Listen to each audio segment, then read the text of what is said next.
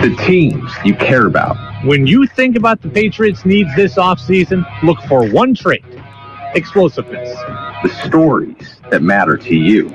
I'm not convinced that Ben Shungu, that he's not the league player of the year. This is your home for New England sports. Bobby Dalbec playing third base this year? Now that is interesting. This is the Brady Farkas Show on WDEV AM, FM, and WDEVradio.com. What's up, everybody? Brady Farkas Show live at it again here on a Wednesday on WDEV AM and FM and WDEVradio.com. We're up until 645 today. Then it is high school basketball. Boys playoffs. Playdowns continue. Brent Curtis is on the call. Missisquoi and Montpelier will be in that one. 645 pregame, 7 o'clock tip-off. Today's show is entirely dedicated to baseball, and I'm going to put some of my final thoughts on the lockout. I don't know when the next time we're really going to be able to talk about baseball is. So today is, you know, kind of the, the last time that I know we're going to be able to have a whole show dedicated to baseball. Buster Olney is going to join me at 545. He usually joins us on Thursday. He's with us today as a special occasion. Tom Caron, Red Sox and Bruins insider. I spoke to him already today. That interview is already posted on our podcast channel, so you can find it there. We'll play some of that back in this show. I also talked a lot about the NFL Combine with Freddie Coleman of ESPN Radio. We're going to use a lot of that tomorrow. So I did. So we got two interviews already in the can today with Freddie and TC, and Buster will be with us live here in about 15 minutes. You can get in on the Napa Morrisville Napa Waterbury text line. That's 802 585 3026 at your locally owned Napa stores in Waterbury and Morrisville. You can also comment on all of our uh, all of our live video streams, YouTube Live, Facebook Live as well. YouTube Live and Facebook Live as well. So again, get in however you want to get in. Just get in and let's get to it. Five, four, three, two, one. And here we go. The opening thoughts on the Brady Farkas show are brought to you by Sticks and Stuff and Swanton Lumber, Vermont's most complete locally owned home center with locations in Enosburg, Derby, Middlesex, St. Albans, and at Swanton Lumber online at sticksandstuff.com. I want to clear one thing up before I really get into the opening thoughts and before I get into baseball. And I'm only going to say this because it's actually happened to me twice today. I had one person text me and try to give a guest for Vermont Viewpoint. And I had one person text me and tell me that they didn't like something they heard on the station that wasn't said by me. So I'll just say this: I'm, you know, you the people who are texting in, very, very nice people. Some of them have interacted with this show before. The text line is only for the Brady Farkas show. The text line is not a station run text line. It's a te- it's a number specifically run by me for this show. So if you send this number 585-3026, if you send it a text, I'm going to be the only one that sees it. Now I can pass your message along if you have a question, comment, or concern. And the person who wants to give a guest to Rick's show, of course, I will pass that along. But I just want people to know that if you're looking for somebody else to see your message, then I'm going to be the only one that does at this number because it's specifically run off of some accounts that I run. So I just wanted to throw that out there. Again, I don't mind people getting in, but if you tell me you don't like something that somebody else said on the station, it wasn't said by me and it wasn't said on this show. So there you go. Brady Farkas show back at it here on the EV. I think Rob Manfred is getting too much blame. I think that's an unpopular opinion. I don't think a lot of people are saying that, but I think it's the truth. I think Rob Manfred, Major League Baseball commissioner, is getting too much blame. The most unpopular person in this entire saga has been Rob Manfred. And I don't think that it's all completely warranted. I'm not saying that Rob Manfred is a good guy in all of this, but he's not the biggest enemy of the fans either. I see players saying that Rob Manfred's got to go. I see players juvenilely calling him man clown on social media. I see fans saying that he needs to be fired. And I simply think that the anger here by fans and players alike, I think that it's misguided. Let's understand this. Rob Manfred is the commissioner of baseball. The commissioner of baseball is hired by and works for the owners of Major League Baseball. He carries water for them. Rob Manfred's an easy target because he's the guy who's front facing. But remember, all he really is is just a messenger. He's really just a messenger. Rob Manfred, he didn't come up with the proposals that the players didn't like. He didn't come up with the full mindset that the players didn't like. He hasn't been nip tucking the players' money or nip tucking the players on this or that for the last several years. Look, again, he's not innocent. He's not absolved of blame but he's not the guy who deserves all of your venom. The guy who deserves all of your venom, the people that deserve all of your venom, the collective that deserve all of your venom, the owners should be the recipients of that. Maybe Rob Manfred could have applied a little more pressure. Maybe he could have been a little better in the room with his constituents. Maybe. That's why I'm saying he's not blameless, but he is not the guy who deserves to bear the brunt of this. And when I spoke to Freddie Coleman of ESPN Radio earlier, he agreed with me. Well, it's not his fault because he's a mouthpiece for the owners and he's going to do what the owners tell him to do because he knows exactly what this job entails. When you become a commissioner of a professional sports league, you know that you're speaking for the owners because they're the ones that put you in place. Yeah, exactly. I thought that long before I spoke to Freddie this afternoon. He confirmed it. I'm going to ask Buster Olney about it to get a third opinion on it when he joins me here in about 10 minutes. Everybody's mad at, at Rob Manfred. I got Virginia in Starksboro making a crude comment on the text line about Rob Manfred. It's not all his fault.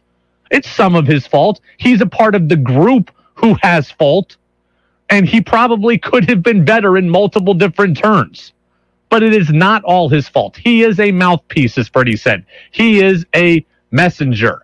Virginia says he gets paid to be a whipping post. Of course, it's not his fault. It's not. It's not all his fault. So when I see Marcus Stroman call him man clown, I roll my eyes and say, "What? What are you doing?" Be mad at the owners, the owners that you play for. Be mad at them. They are the ones who created this think about this, and this is an extreme example, but I think it's going to paint the picture. When you go to a store and the person who rings you out, the cashier, is some 16 year old from your local high school, and they tell you they can't do something because it's store policy, do you really want to yell at them or do you really want to yell at the manager? Do you really want to yell at the store owner for having that policy? When you yell at the 16 year old cashier, you are nothing more than a jerk who's looking for a fight. The 16 year old cashier didn't make the rule. He or she is charged with enforcing the rule, and they might not even know why the rule exists. They just have to say it's company policy. Now, Rob Manfred's not as powerless as the 16 year old cashier. I get that but it's the same principle. Everybody who's yelling today at Rob Manfred is failing to realize that the owners who he works for are the ones telling him to say these things. The bad speech that Rob Manfred made yesterday that everybody was crucifying on social media, the owners put out all of those talking points for him. He is the messenger. He might not have helped enough to, to avert this, He's certainly not the sole reason, though, that it all happened. Players calling him names, fans calling him names, that's just missing the point. The owners are the bad guys. Your owner and my owner, they're the bad guys. John Henry's in that group. Hal Steinbrenner is in that group. The, the Ricketts family with the Cubs. It doesn't matter who you are. The owners are the bad guys. Rob Manfred is part of the owners, so he's in there too, but he's not the only person here. He's the fall guy, but he's not the only person here who is at fault. Uh, I see another text. John Henry might be the uh, biggest loser in the world. I'm mad at John Henry. In my mind, John Henry should have done something. As one of the most powerful owners in the sport, he had the power or he had the voice to say something that people would listen to, and he chose not to. Do you think in the NFL, if Robert Kraft said, if Robert Kraft said something, people would listen. If Jerry Jones said something, people would listen. John Henry, if he talked, people would listen, and he chose to say nothing. He certainly said nothing publicly. He didn't even show up in Florida to, at the meetings. And if he was there virtually, we didn't hear about it. John Henry could have done more. John Henry should have done more. And John Henry is as culpable as all the other owners, too. It's ridiculous that we're in this situation. John Henry deserves more of, of Red Sox Nation's collective anger than, than, than Rob Manfred does.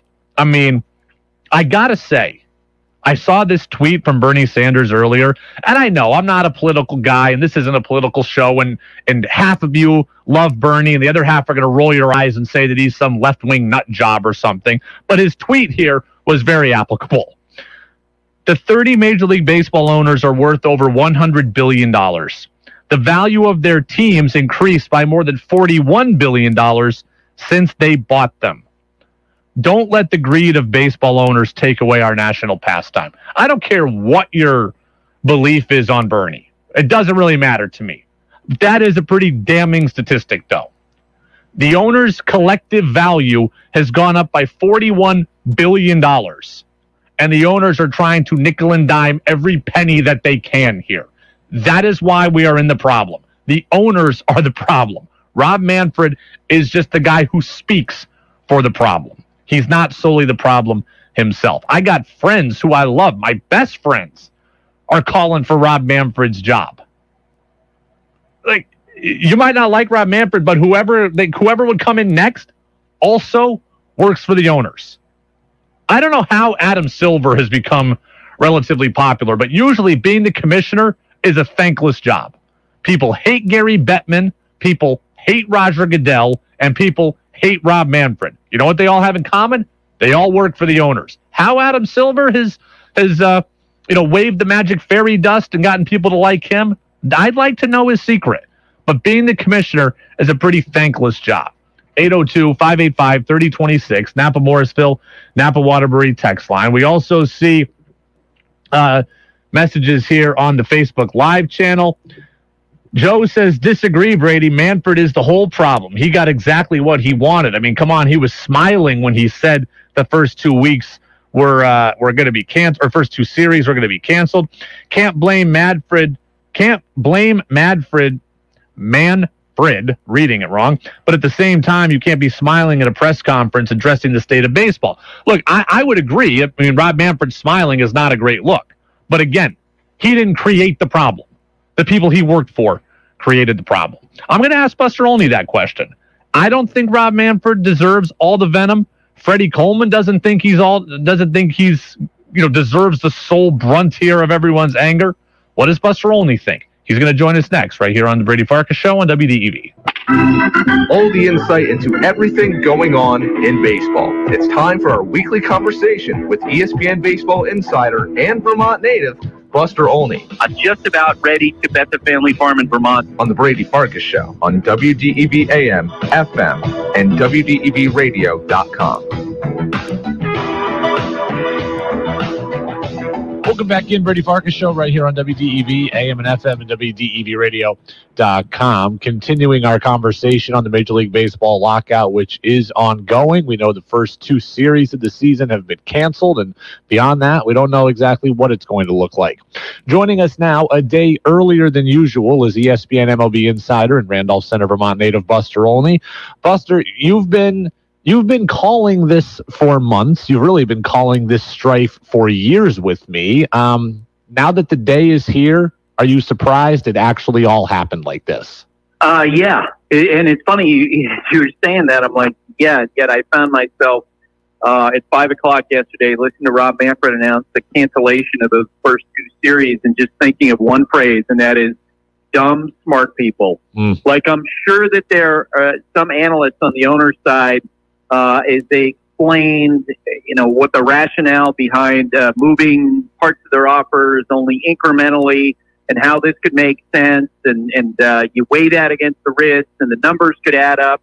And, and I just was thinking, you, you don't get it. Like uh, it's, it's a mistake made by dumb, smart people that they're looking at, uh, you know, this, they're getting caught up in the, in the weeds and in the math and they're not looking at the situation from 30,000 feet and understanding exactly how much damage they're going to be doing to their product.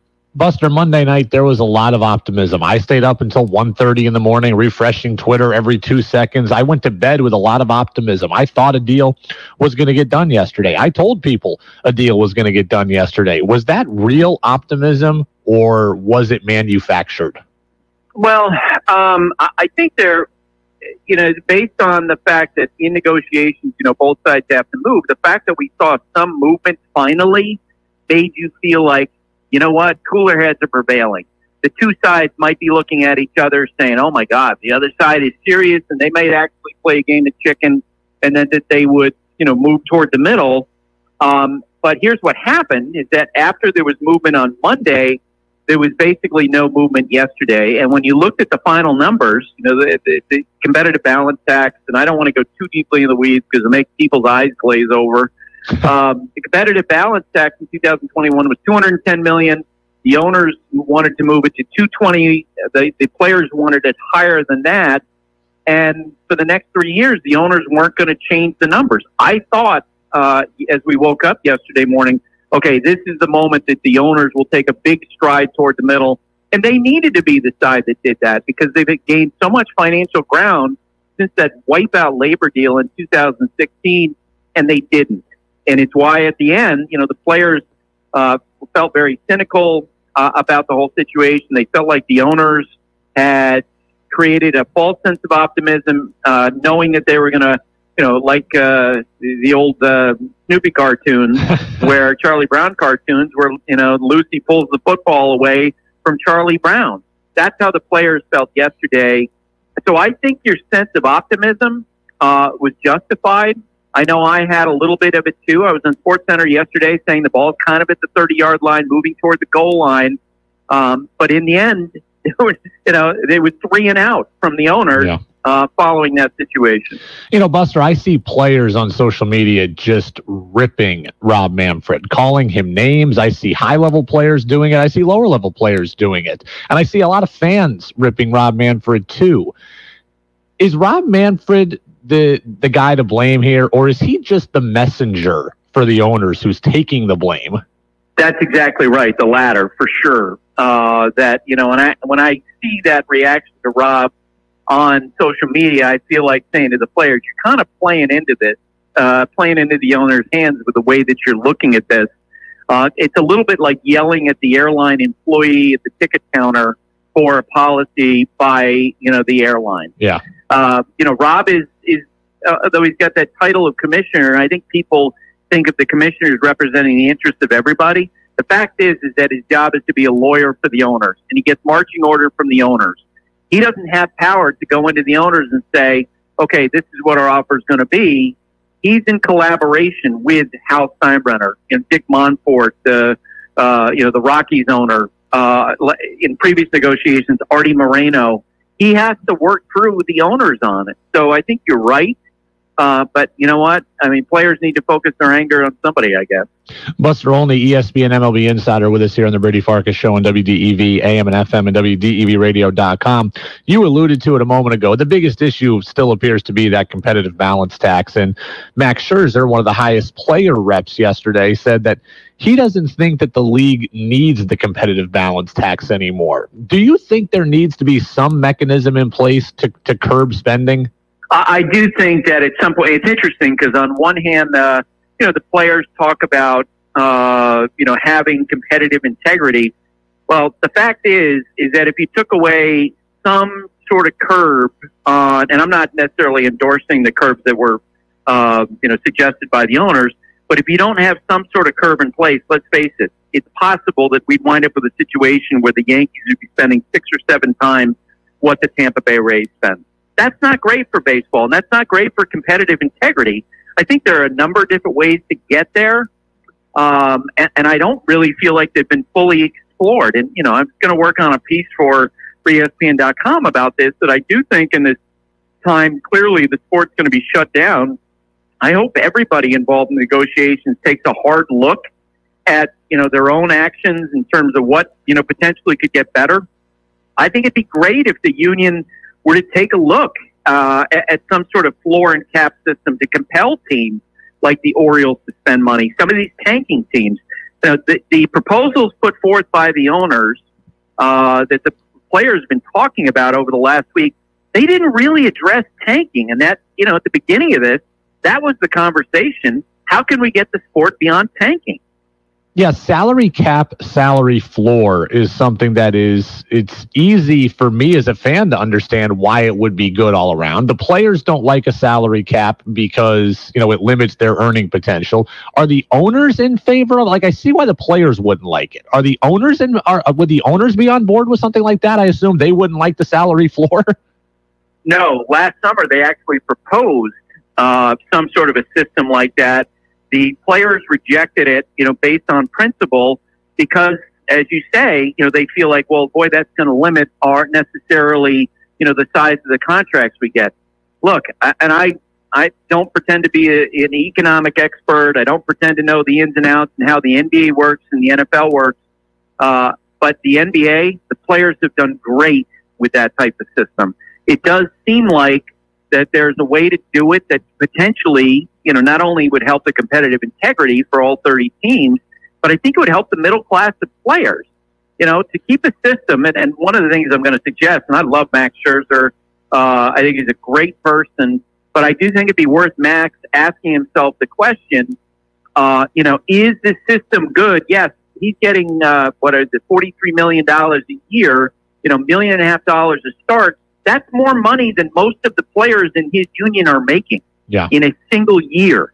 Is that necessarily the best possible system? Might work for Max Scherzer, might work for the top 2%, but is that good for the whole rank and file? Is that the best system for the whole rank and file? I don't know if that is. Buster Olney ESPN MLB Insider, with us here talking about the continuation of the MLB lockout on the Brady Farkas show. Buster, usually with us on Thursday, but today he's with us here on an urgent uh, special edition Buster Olney Wednesday.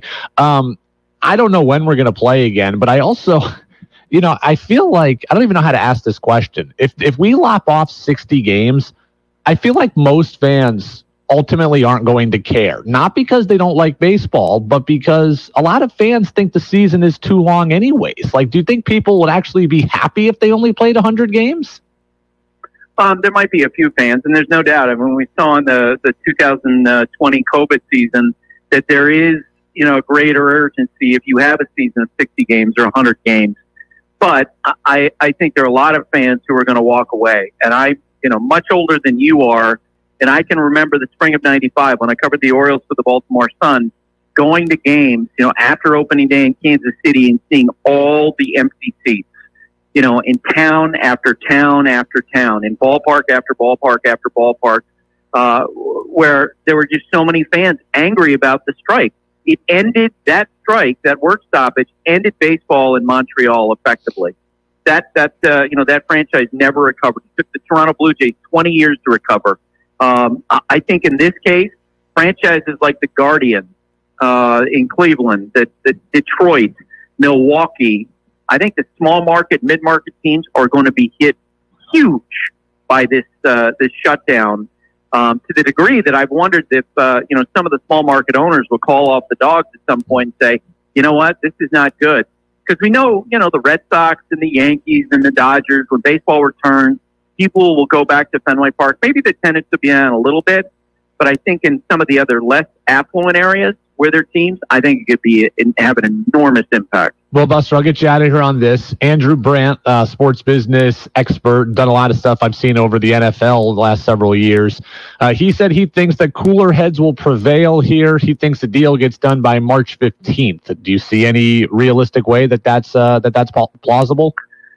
Uh, and I think he does a great job. I think he's applying normal logic. Yeah. I, I've told you I feel like the sport is just swept up so much on management side with in such a spirit of incrementalism. Uh, they're focused on every digit and they're not looking at the big picture. Uh, to apply a cooler heads prevail mentality would mean that uh, you know uh, influential forces on the ownership side would step in. And I've wondered, you know, in 1995, uh, you know, Peter Angelos, the owner of the Orioles, refused to go along with the replacement player uh, gambit that the owners tried, and it kind of exposed some cracks. I wonder if there's going to be a big market owner, Hal Steinbrenner, John Henry, and a Mark Walters as Dodgers, somebody stepping forward and saying, this is insanity. what are we doing here? Shutting down the sport. This is not good for the product. Some voice like that needs to step forward. Definitely not a good day for baseball. Hopefully, there are better days ahead, but we don't know when those better days are coming. Buster Olney, ESPN MLB Insider. Buster, we'll talk to you again next Thursday. Maybe there will be some better news to report, but if not, we can talk about Derek Jeter stepping down and all sorts of other off topic things I wanted to ask you about. So we'll talk to you in eight days, no matter what. That sounds great, Brady. Absolutely. Sounds great as well. Buster Olney traveling tomorrow. So uh, he joined us today. Tom Caron, Red Sox and Bruins insider at NESN. We spoke to him also today. You'll hear some of that in the next hour, but uh, the full interview with TC is available on the show's podcast channel. Frank says it's a sad day when you can't start your season day one. And that's that's really that's really the only reaction to have. We can talk about all the semantics and all the in the weed stuff and all the money stuff and all the labor stuff. At the end of the day, it's just sad. It's just sad that we're supposed to be talking about baseball and we're not going to. Look, we have plenty of things to talk about. We're going to talk Patriots combine and free agency is going to start and the draft and March Madness at UVM. We got Celtics and Bruins and the NHL trade deadline is March 21st. We got all kinds of stuff to talk about. Baseball should be at the forefront right now at this time of year, and it's not. And that is just sad. The Napa Morrisville, Napa Waterbury text line is open 802 585 3026. Thanks to Buster for joining us. A ton of interesting stuff there that Buster said. And he agreed with me on Rob Manfred, by the way. Now, he used a different analogy, but really the same thing. He used the air, the air, the uh, flight attendant for an airline policy analogy. I use, you know, the 16 year old worker at the retail cashier, but Buster largely in agreement with me. On the other side of the six o'clock hour, I want to have the, the crew here cut up some of that Buster interview so we can talk about the idea of a salary cap and the salary floor. What we'll do is we'll step aside, we'll get a national news update from CBS, and then I'll ask this question. It looks like whenever baseball starts again, there's going to be 12 teams in the postseason. I know my answer. Are you okay with that? That's coming up next right here on WDEV AM and FM. Your chance to be part of the show is on the text line at 802-585-3026. Now it's back to the Brady Farkas Show on WDEV AM, FM, and WDEVradio.com. Welcome back in, Brady Farkas Show right here on WDEV AM and FM and WDEV Radio com. Thanks to Buster Olney of ESPN for joining us today. Nick over in Plainfield just messaged me on the Napa Morrisville Napa Waterbury text line and says, Show has been awesome today. First time in a while I've turned on sports radio and actually learned something. And my first response to that is thank you. My second response is you probably learned more from Buster than you learned from me. So I'll take that as a compliment of him. And third, if this is the first time you've turned on sports radio and listened to some and or and, and actually learned something, how often are you listening to our show? Are you saying our show is not able to teach any other day, only today? I need some more clarification on that. So that's uh, Nick over in Plainfield. We get a message on the text line also from an unnamed texter who says, Can major league players play in Japan? I heard a joke from Bryce Harper about joining the Giants there. That's a good question in the major league lockout, major league players can play anywhere, right? As long as the lockout is going, major league players can play anywhere. That said, some of those foreign leagues have rules as to how many Americans can actually be on the roster. I believe in Japan, you can have four Americans, and I believe in Korea, you can have three. It might be reversed. It might be three in Korea and four in Japan. But nonetheless, those spots are largely already taken at this point. So the idea of Bryce Harper going to join the uh, the Tokyo Giants for you know for a period of time probably not likely. As great as it would be to have Bryce Harper, I don't know that that those teams would cut a player who signed on for them for a year to go and play for you know to go bring on Harper for eight games or ten games or whatever. Maybe, but it's unlikely because there are those rules there. And that's not the only place where that exists. In Canada, you have to have X number of Canadians on your CFL rosters. Like you have to have a certain amount of Canadians there as they want to keep the sport growing on a local level. So the whole roster can't be overrun with entirely Americans on a CFL roster. So, yes, major league players can go play somewhere. They can play in Mexico, They can play independent ball. A lot of players, I'm sure, will play in the Atlantic League if this thing really continues on. Um, they're going to do stuff on their own. They're going to organize a players' association. I wouldn't call it game, but like a like a camp over in Arizona and one in Florida. So players are going to do things there. So players can go play other places. If they're Latin American, they could play in their own country if there's leagues there. But again, certain players, you know, certain number of Americans have to be, you know, or, or can uh, can only a certain number of Americans can play in Korea and in Japan. So like Bryce Harper and others might not have as easy a time of getting in there. All right, let's talk about expanded playoffs in Major League Baseball because let's be real, most of what the owners and the players have been and continue to argue about doesn't affect you, the fan. Luxury tax, revenue sharing, lottery draft picks, most of it doesn't affect any of you. And most of you don't really care. Most of you are like, hey, let's just get baseball played and then tell me exactly what went down. What does impact you, the fan, though, is the format of the playoffs. And that's going to change. When this deal gets signed, whenever it gets ratified, we're going to have what I believe is 12 teams in the Major League Baseball playoffs. Now there's 10. Right now there's 10. It used to be eight, right? So now there's 10, three division winners and two wild cards. We're going to get up probably to 12. It looked like that was something that the two sides had agreed upon on Monday night. So I would expect to see 12 teams in the Major League playoffs from this year on through the rest of this next collective bargaining agreement whenever it's signed. So 12 teams in the playoffs. 12 of the 30 are going to make the postseason.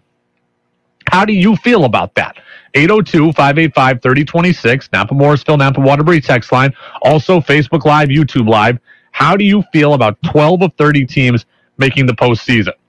I've heard from people today in multiple spots that are in favor of this, and some of them would have even been in favor of 14 teams making the playoffs. Here's Eduardo Perez, ESPN MLB analyst, former MLB player. He is on board. I would say take the 14 teams. Take it. Why? Because it's worked with the NFL. Why are we fighting so much about 12 with 14 Right. when the thing that makes people nervous and always makes people nervous, if it's in sports, if it's in politics, if it's in business, whatever it may be, is change. Okay, so he would. De- he said he'd take 14, so he'd obviously definitely take 12. Tom Caron, Red Sox and Bruins insider at NESN. Uh, and and so a, a 12 team playoff is fine. I, I I would make the argument a 14 team playoff is going to be would have been fine, uh, even though everybody screams it's too many. But again, why not create more excitement, more playoff opportunities, more team in the hunt? I think that's all good for the game. So they're both on board with 14 team playoffs. It's probably going to be 12, so we'll just go there. They're okay with 12 playoff teams also. How do you feel about it? Because for me, I I don't think that this is great for baseball. And I'm surprised to hear that Eduardo Perez and Tom Caron are actually on board with this. I don't think it's great for baseball for a multitude of reasons. Now, I'm not going to be a hypocrite. I'll just tell you straight up now. I want baseball. I want as much baseball as possible. If 12 teams in the playoffs helps get us baseball, if that's a bargaining chip that people can get around, then I will ultimately put my tail between my legs and just go home and say, okay, this got us baseball. So I'm fine. So I'd be okay with that if that were the case. So if 12 playoff teams gets us baseball, then I'm good with it. That said, if you're asking me honestly, I don't think that this is something that's great. It's not something that I love. And here's the here's multiple reasons why. One, this makes the playoffs go even longer. When you're adding uh, two more teams per league, you're going to add a whole nother round to the playoffs. And I'm not in favor of the playoffs being longer. October baseball is great. Playoff baseball is great, but I want it to remain in October. I don't enjoy baseball being played in November. And if we're adding more teams and more playoff games and another round, that means that we're going to end up with the World Series being played in November, at least in part. And I am not for the World Series being decided in part by the weather. Baseball is a, I'm sorry, baseball is a good weather game. I like to see baseball. I would rather see baseball played when it's 65 and 75 and sunny than I would when it's 32 and windy. And the more games we have in late October and the more games we have World Series in November, the weather becomes a story, and I don't want it to become a story. When they played the cold weather Super Bowl between Seattle and Denver and New York, you know, it was 48 degrees. So what? Football is a sport that's meant to be played in the elements like that. Baseball isn't. I'm not looking forward to the idea of the playoffs going even longer and extending even deeper into October and into November and having weather be part of the storyline. 32 degrees and windy at Fenway with rain going, you know, with rain coming down. Not my idea of the World Series that I want to see. So there's reason one I don't love 12 playoff teams. Reason two I don't love 12 playoff teams in Major League Baseball.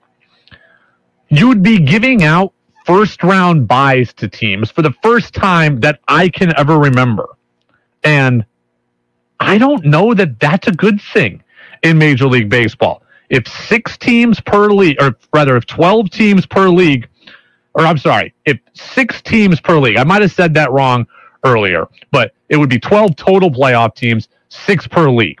If six teams per league make the playoffs, here's what we're looking at. You're going to have the two division winners with the best record. They're going to get buys. The one division winner with the worst record, they're going to play in the first round against the th- and the three wild card teams are going to be there. So the two best records are going to get buys, and I don't know that that's a good thing. We know that the first round buy helps in football.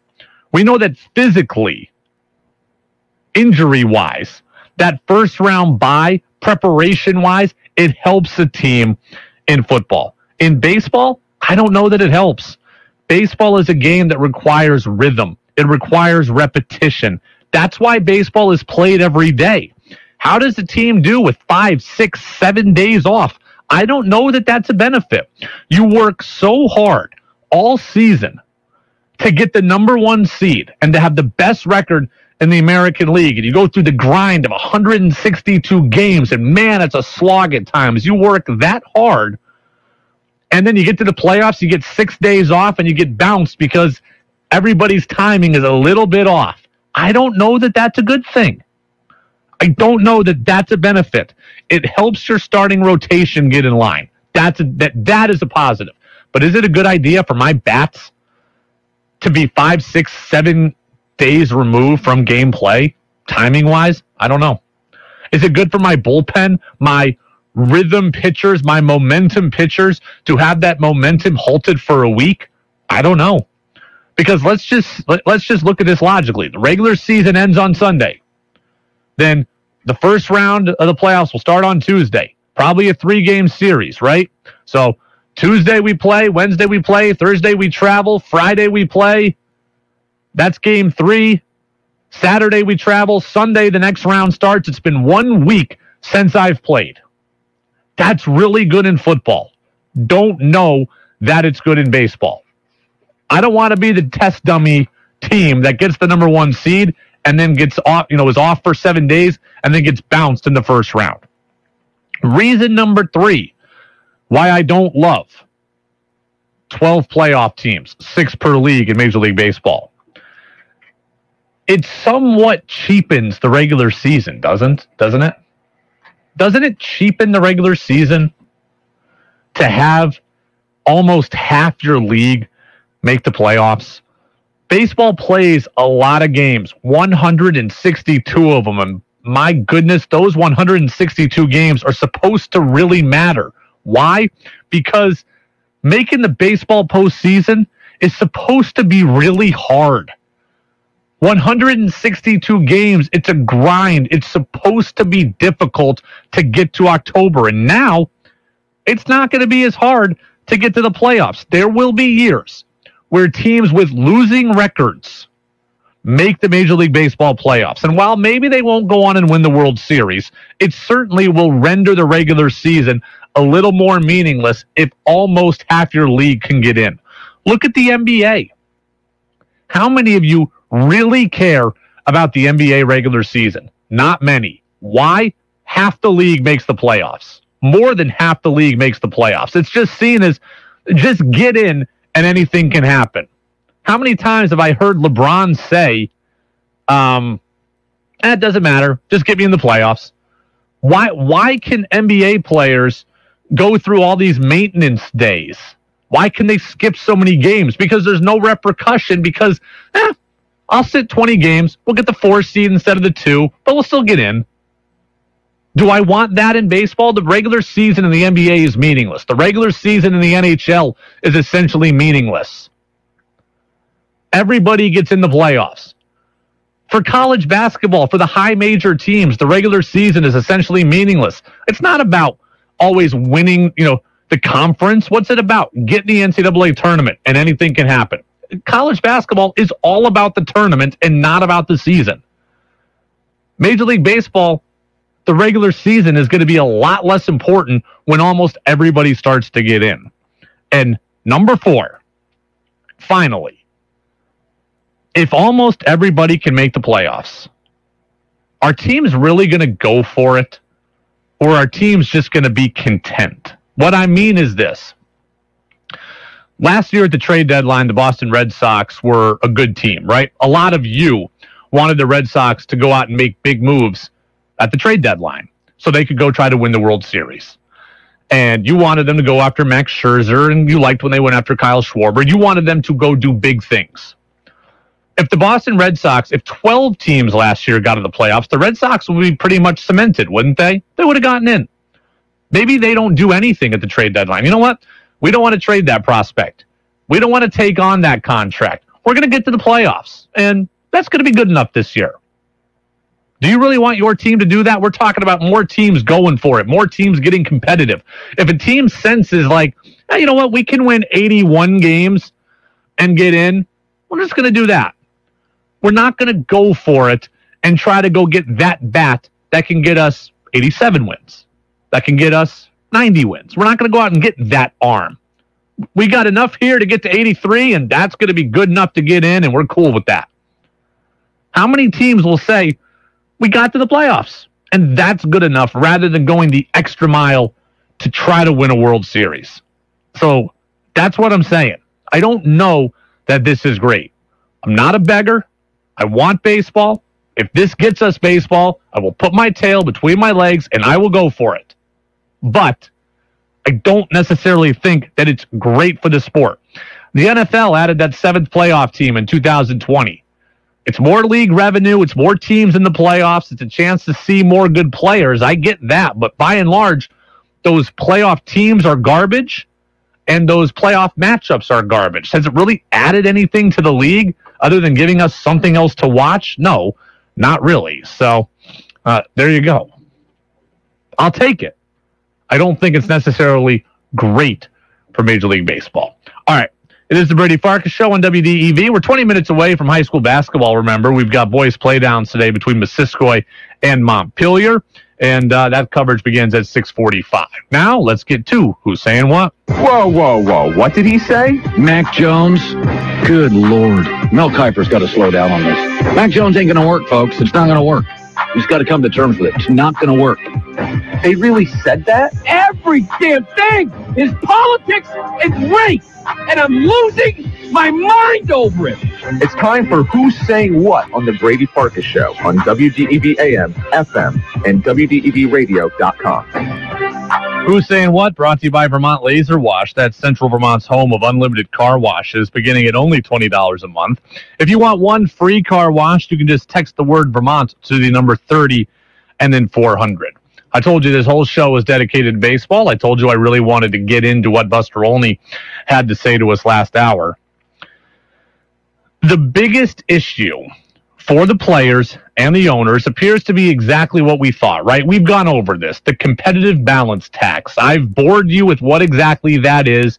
I'm not going to go through it step by step. The competitive balance tax That's the biggest thing that has the owners, you know, worried and has the players worried. That's the biggest sticking point. Well, Max Scherzer, who's high up in the Players Association, now a star pitcher for the New York Mets. Here's what he said about the competitive balance tax. Well, we look at the, the competitive ba- balance tax as a breakaway spending mechanism. That's how this thing was originally negotiated. When you look at the history of the, of, of baseball here and, and our labor, um, we're not seeing that function as breakaway spending. We're seeing it act as a salary cap, and no other way can be can be shown uh, point blank and simple than the San Diego Padres having a higher payroll than the New York Yankees.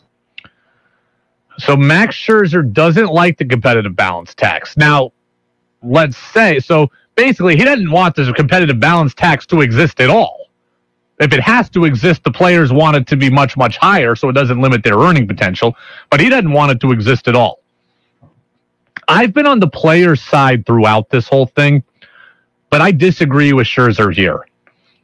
I do believe there needs to be some mechanism in place to curb spending. And Buster Olney was on us was on with us here about an hour ago, 45 minutes ago.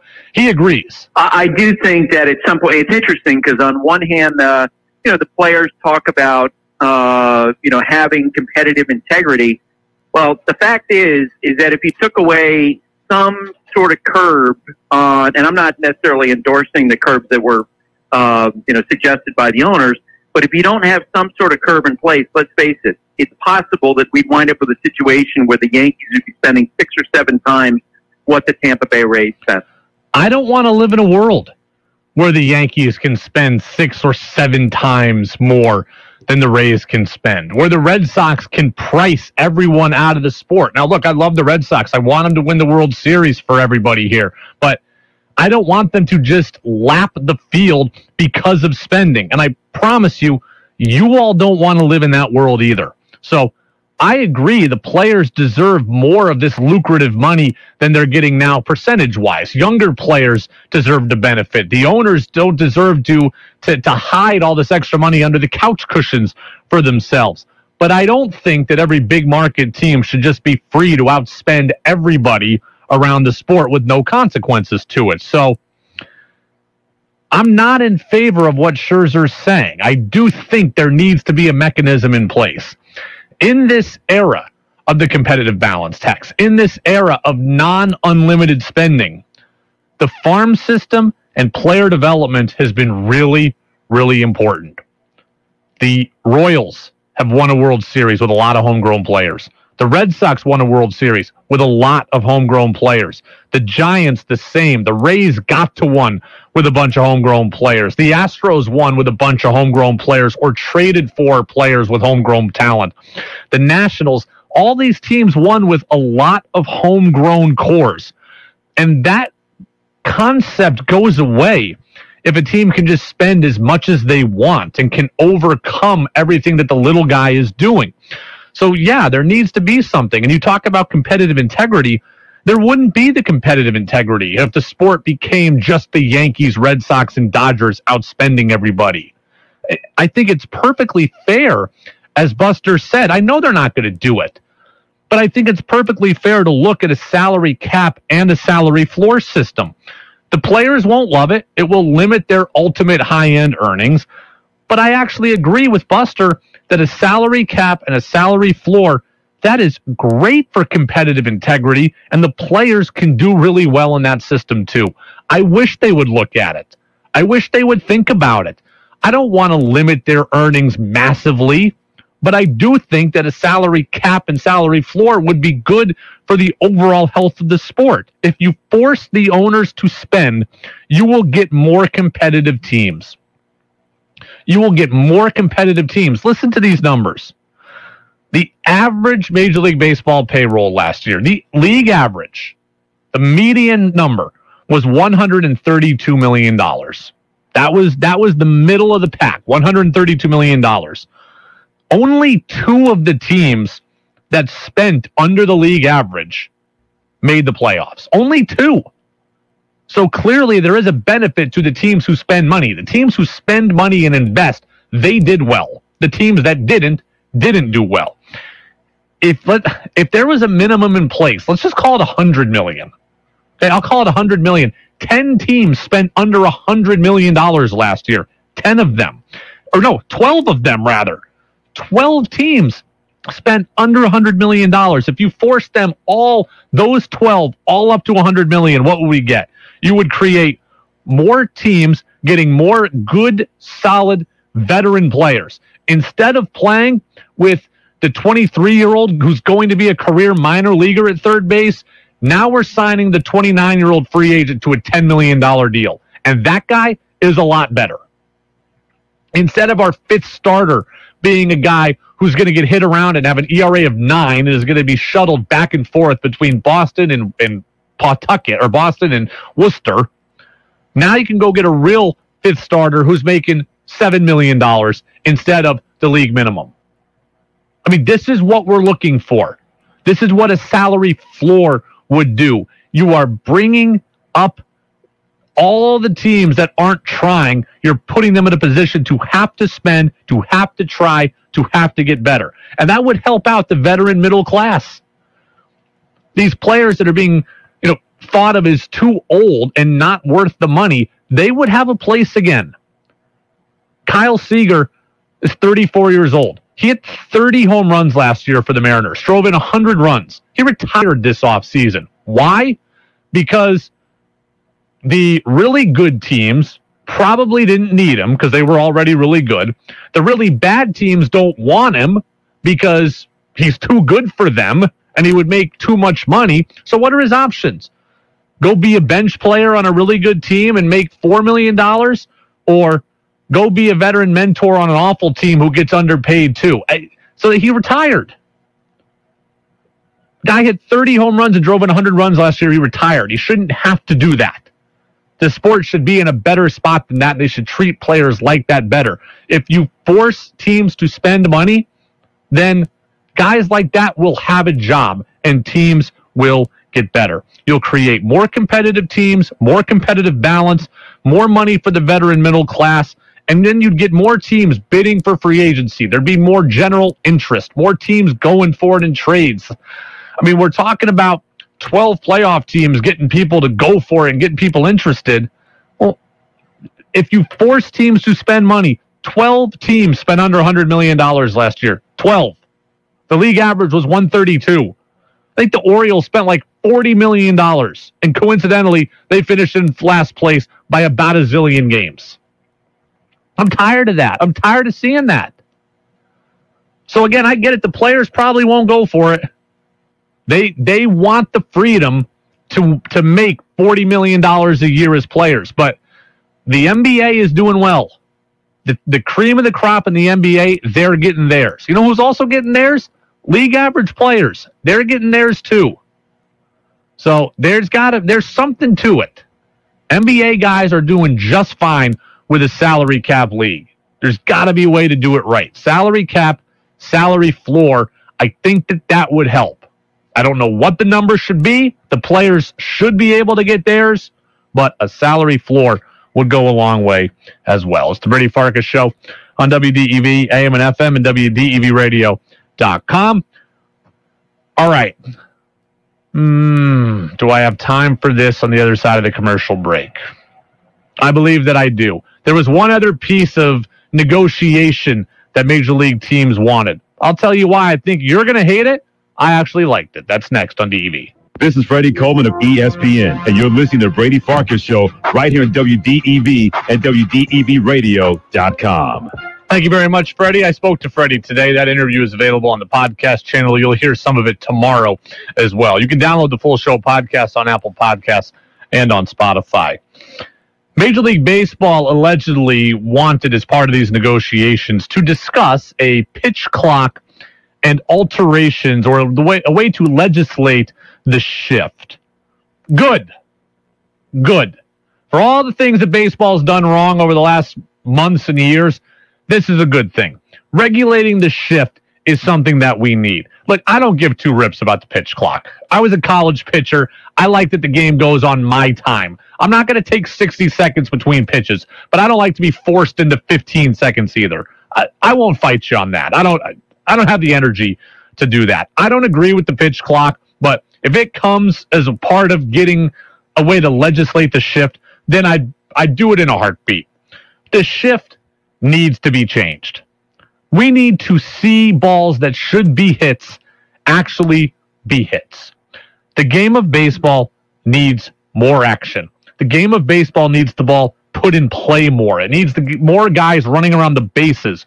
Balls that should be hits should actually go as hits. There's multiple ways to legislate this shift. I don't even know which one I like better. I just know one of the two would be okay.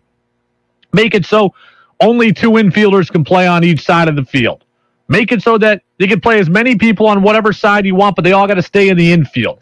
But I know this. I'm tired of seeing line drives up the middle that should be right up behind second base get gobbled up by a shortstop who's standing behind second base. I'm tired of seeing line drives that should be hits in the right field be gobbled up by a second baseman who's playing 48 feet on the outfield grass in right field. I'm tired of that. I want to see balls that should be hits be hits. And I know what all of you are thinking out there. All of you are getting ready to tell me if Major League Baseball players are so good, they should just hit it where they ain't. It's not that easy.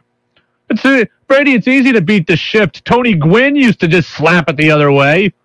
In 1992, you probably could get away with that. If they shifted on you in 92 and the pitcher's throwing 92, yeah, you probably can just lay the head of the bat out and beat a ball to the left side. In today's baseball, when they're throwing 98 with run under your chin on the inner half, you're not just plucking the ball to left field. It's not happening. Brady, just bunt. It's easy. You should be able to bunt against the shift. 97 with movement or an 88 mile an hour slider bearing in on your front hip. Tough to bunt. So pitching has gotten so good that pitching has the decided advantage. Offense needs to get some of that advantage back. Regulating the shift would help do that. Balls that should be hits should be hits. In high school, when the kid's throwing 75, you can control where you hit it. 98 under your knuckles, not that easy to hit. So it's not as simple as just hit it where they ain't. You need to regulate this shift. It's hard enough to hit in baseball now, period. You can't take away even more offensive momentum. And then I always see, oh, you, know, you should be able to play defense how you want. You can't do that in any other sport. In hockey, we have rules about how you can defend the crease. In basketball, we have defensive three seconds, and you can't play in the restricted area for too long. Why? Help the offense, open up the middle of the floor. More dunks, more passing, more cutting, more action. In football, you can't play any defense. Can't touch after five yards. Can't bump here. Can't hold. Can't have illegal contact. Can't do this movement. Can't make that movement. Every league restricts what the defense can do to help the offense. Baseball needs it far more than the NBA does. If every other sport can restrict movement for the defense, baseball can too. We need offense back in the game. It's the Brady Farkas Show on WDEV, AM and FM, and WDEVradio.com. Show is brought to you in part by Pro Driver Training. That's online at ProDriverCDL.com. It's Vermont's premier truck driver training school. Again, ProDriverCDL.com. All right, high school basketball is coming up next. Brent Curtis will be on the call. It's Missisquoi at Montpelier again. Our coverage beginning here at 6:45, about five and a half minutes from now. So Brent is on the call. It's a 15 seed Missisquoi against a two in Montpelier, looking for the upset. We're on tomorrow for a full 90 minutes. We will be on tomorrow from 5:30 until 7. Rick Pigeon is going to stop by, Fairfax, Vermont native, NASCAR pit crew member for 23 years. Rick Pigeon is going to stop by. Go download the podcast again, Apple Podcasts and Spotify. Just search for the Brady Farkas Show. Thanks to Buster, thanks to TC, thanks to Freddie Coleman, all of which stopped by either live or on the podcast channel. I'll see you tomorrow, everybody. It's WDEV.